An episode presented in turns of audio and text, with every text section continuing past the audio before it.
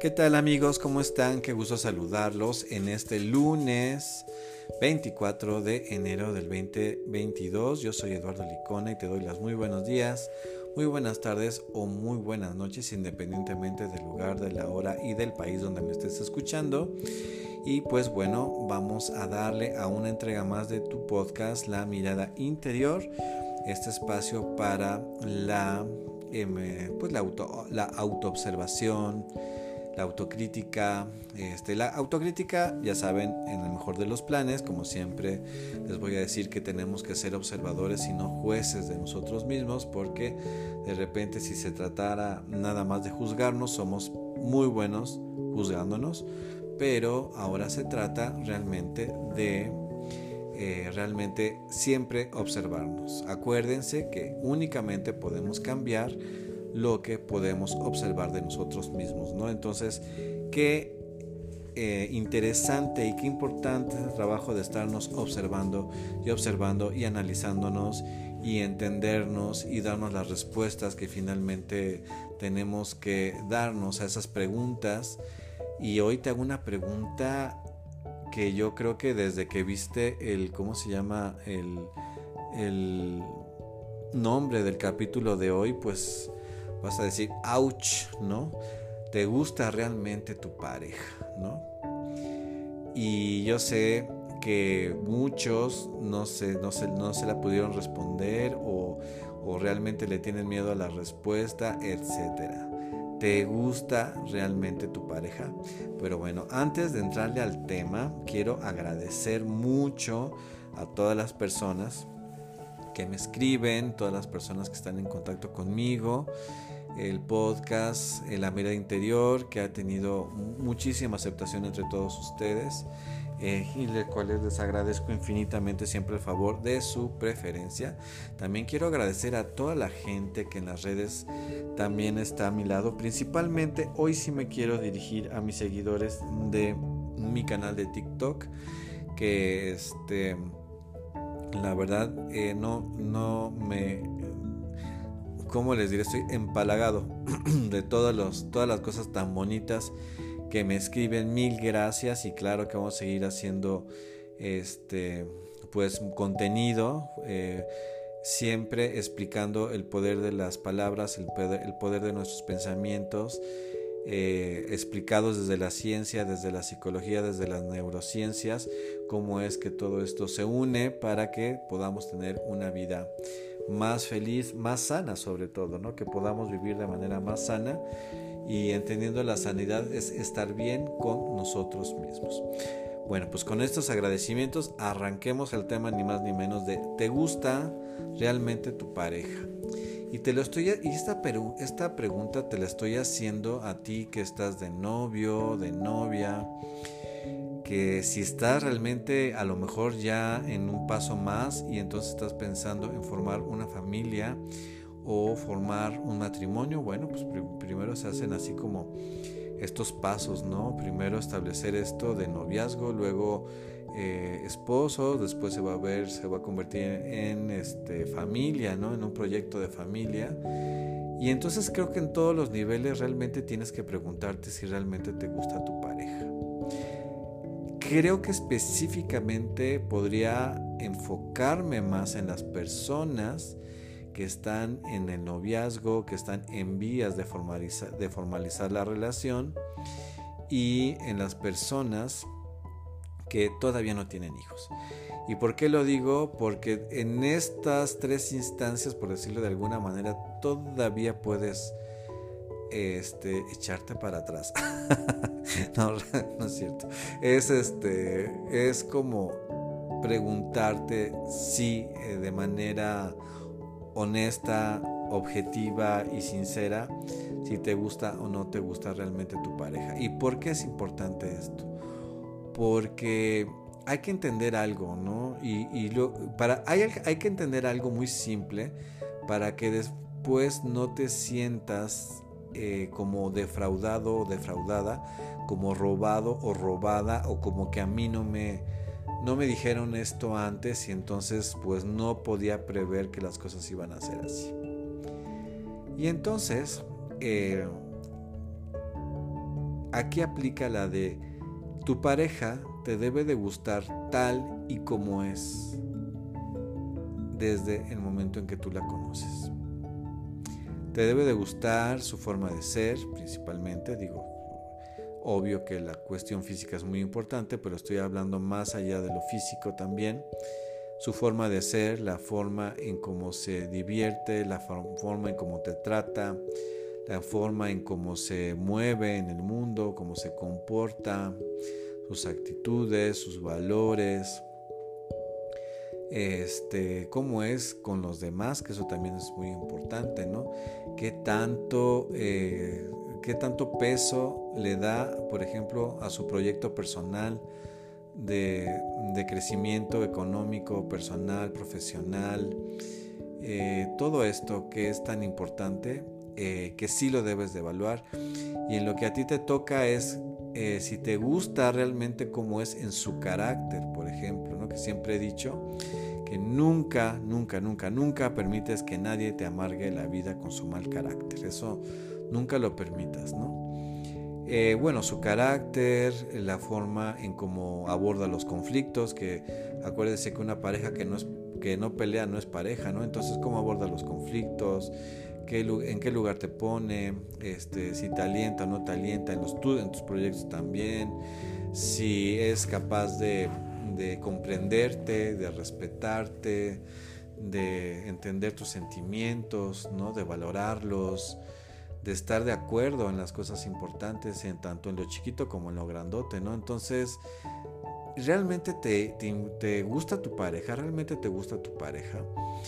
Y la cosa es que entiendas que de entrada te debe de gustar tal y como es aquí es lo complicado. Aquí ya nos empezamos a meter en problemas porque eh, de repente hay una tendencia en querer que la persona cambie. También tenemos que eh, entender que las mujeres de repente son más tendientes a querer cambiar a sus parejas. Es como esta idea de que, ok, si le gusta mucho el trago, si sale demasiado con sus amigos, si gasta mucho el dinero en estas cosas, como que yo veo que el fin de semana le invierte demasiado al fútbol, como que veo que le invierte mucho a este a sus amigos, como que pero ya una vez estando conmigo yo puedo modificarlo. Y de hecho son como pensamientos que a veces hasta se se platican entre amigas, ¿no? O los consejos de las mamás. Yo las he escuchado, así que a mí no me pueden engañar ni me pueden mentir. En cuestiones así de que no te preocupes hija, no te preocupes sobrina, no te preocupes amiga, una vez que ya estés contigo, que ya esté contigo, tú lo haces a tu forma. Y no, no, no, no, no. Ahí es cuando suena la campana, esa campana, esa chicharra de alerta, la alerta sísmica literal, porque no es así. Las personas difícilmente cambian su forma de ser y cuando una persona opera cambios en sí mismo es porque es una motivación personal, intrínseca de él, querer cambiar. No es que va a cambiar por ti, eso es una gran mentira. Las personas cambian cuando sienten la necesidad de hacerlo y cuando tienen eh, una crisis o finalmente también maduran o cuando eh, pues sí creen que pueden estar mejor de cómo están y también hay personas que cambian para mal, eso también es una realidad, ¿no? Pero hablando, por ejemplo, de, de una cuestión de cómo, de la ingesta del alcohol, es una mentira que una tercera persona va a hacer que, esa persona deje el alcoholismo, por ejemplo. La persona que tiene problemas con la ingesta del alcohol, vamos a suponer que su mamá está enfermita y entonces va a decir, bueno, como su mamá está enferma, pues él o ella va a dejar de tomar alcohol, ¿no? Pues no, va a ir a tomar alcohol por la tristeza de que su mamá está en el hospital. Y si dijeran, ay, es que ya nació su hijo y entonces por su hijo va a dejar de tomar, este, yo creo que ahora sí se va a motivar, pues no, también va a ir a tomar alcohol y a brindar por ahora porque ya es papá o mamá. Entonces, como ese tipo de cosas, pero el carácter también, o por ejemplo, los vicios que traiga de formación, o de deformación, como siempre digo, de la familia, ¿no? O sea, qué tan arraigados tiene eh, los valores de la familia que igual y chocan completamente con los tuyos. Pero en la etapa del enamoramiento piensas que eres capaz de lidiar con estos defectos. De hecho, eh, acuérdense que para estar con una persona, y no se diga para planear un proyecto de matrimonio o un proyecto de familia, la pregunta que siempre les he dicho que se tienen que responder es, ¿puedo con los defectos de esta persona? Esa es la pregunta a responder. ¿Puedo con los defectos de esta persona? Porque con las virtudes todos podemos. Con lo que no podemos son con los defectos y debemos de ser lo suficientemente honestos. No fantasear. No está permitido fantasear en ningún sentido con que es que va a cambiar. Nada te garantiza que esa persona va a cambiar. Es más, este, no, o sea, sencillamente no, no, no se va a dar ese cambio eh, nada más porque tú quieras, ¿no? Y entonces es cuando yo digo, no te sientas después robado, robada, engañada, timado, porque la persona no cambia, ¿no? Porque realmente no le puedes exigir a una persona que cambie. De hecho, no se debe de pedir que una persona cambie, o sea, que tu pareja cambie.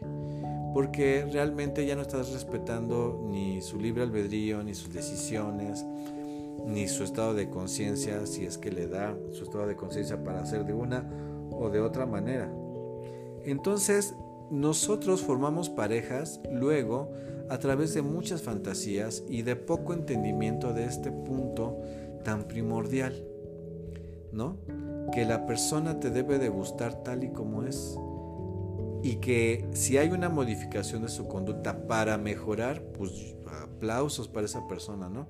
Pero de entrada tú la conoces de esa manera y entonces no hay como ahí donde pueda caber precisamente el sentirse timado, el sentirse robado, el sentirse este, que las cosas pues no, no van bien, ¿no? O sea, ¿por qué? Porque tú te, eh, te casaste con una imagen que tú tenías de dicha persona, que esa persona está completamente lejos de ser.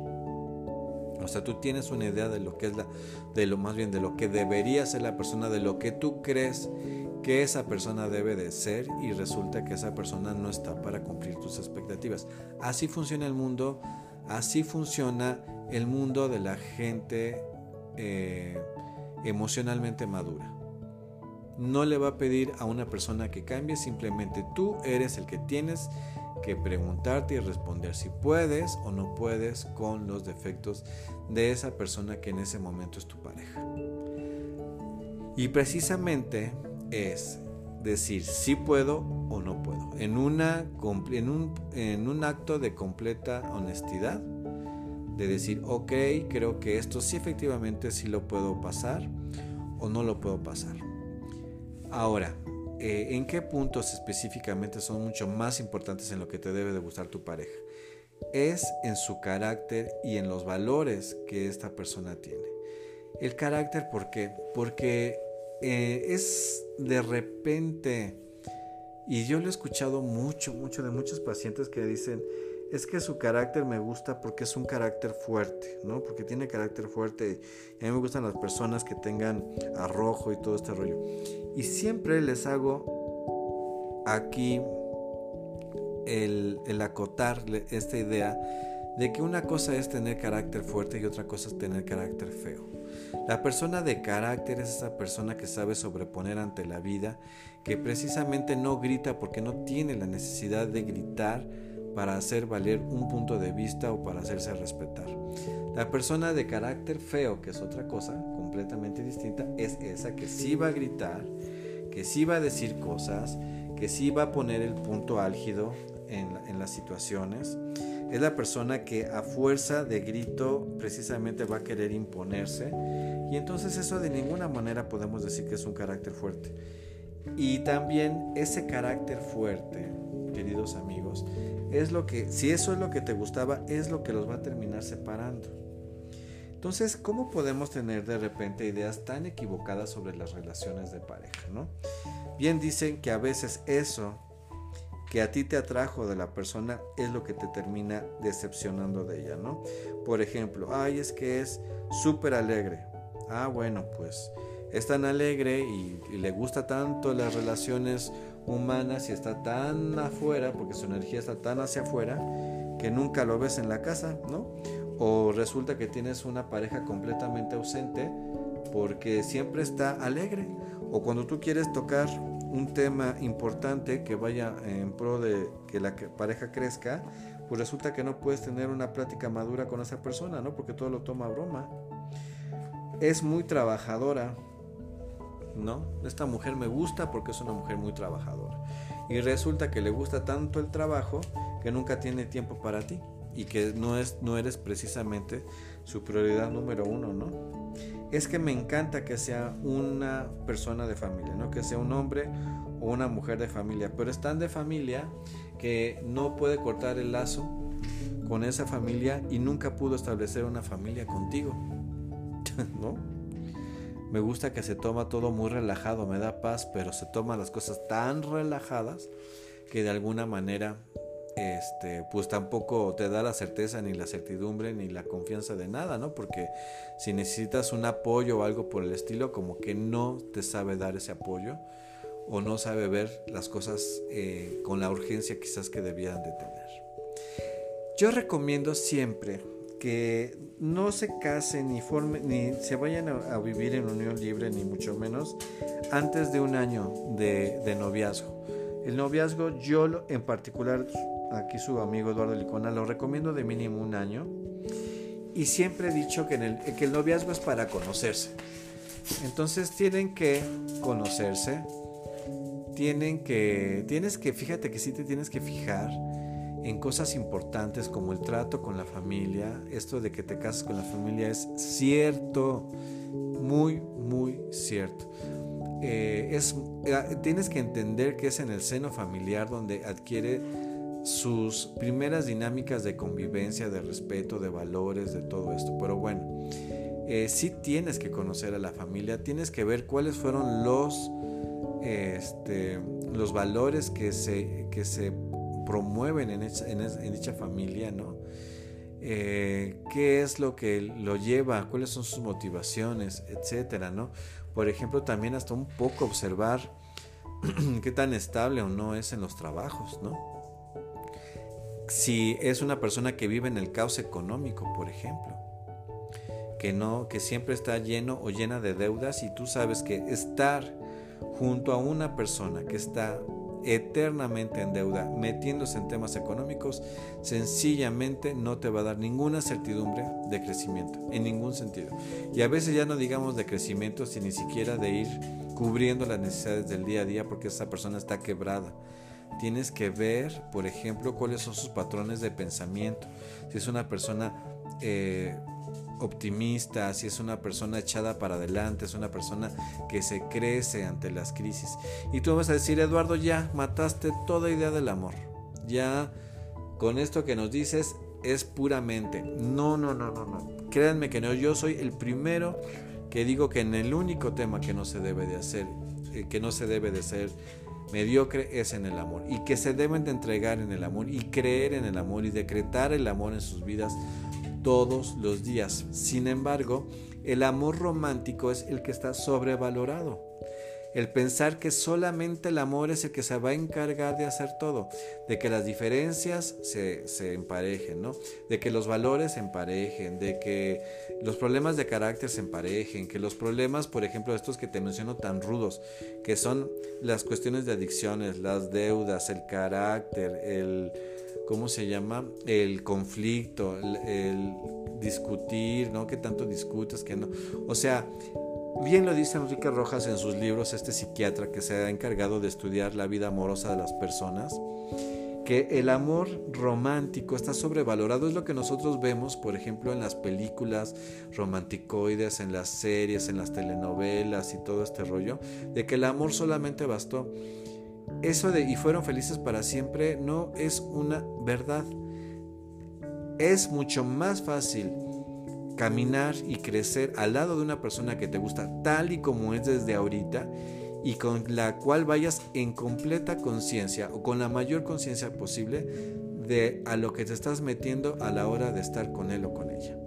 Sabiendo de que efectivamente tiene problemas de carácter, efectivamente sí siempre está en crisis económicas, efectivamente no es estable laboralmente, es que sí la familia al final es una bronca que se nos revierte y que se nos está regresando una y otra vez y es un lastre para nosotros. Entonces, más te vale hacerlo porque las relaciones de pareja, las personas, las relaciones amorosas tienen mucho trabajo, o sea, hay que trabajarlas todos los días, hacer acuerdos, llegar a acuerdos, respetar los acuerdos, eh, saber solventar muchas crisis, porque las parejas son luego entidades de crisis, crisis de edad, crisis laborales, crisis en el estado de ánimo, crisis sexuales, de comunicación de muchas maneras, ¿no? Entonces, si tienes una persona que no está capacitada para esto o que simplemente son muy disímiles en estas situaciones, pues difícilmente van a tener una pareja de éxito. Si tú estás en esta coyuntura de que estás pensando en irte a vivir ya con una pareja, en formar una familia, si, si ya estás en un matrimonio y no, y no tienes hijos, es todavía más fácil, ¿no? De decir, híjole, y sí, sí, quiero tener un hijo con esta persona, sí, realmente me quiero amarrar, sí, este, sí creo que es una buena idea. Y también, pues esto no quiere decir que ya si tienes hijos ya te quedaste ahí, no, desde luego que no. Siempre se puede corregir, eso es una realidad. Pero creo que hay momentos en los que sí te debes de detener y preguntarte, ¿puedo con los defectos de esta persona? ¿Realmente me gusta mi pareja? Y de ahí ya se viene todo lo demás. Pues bueno, esta es la reflexión que les llevo el día de hoy, queridos amigos.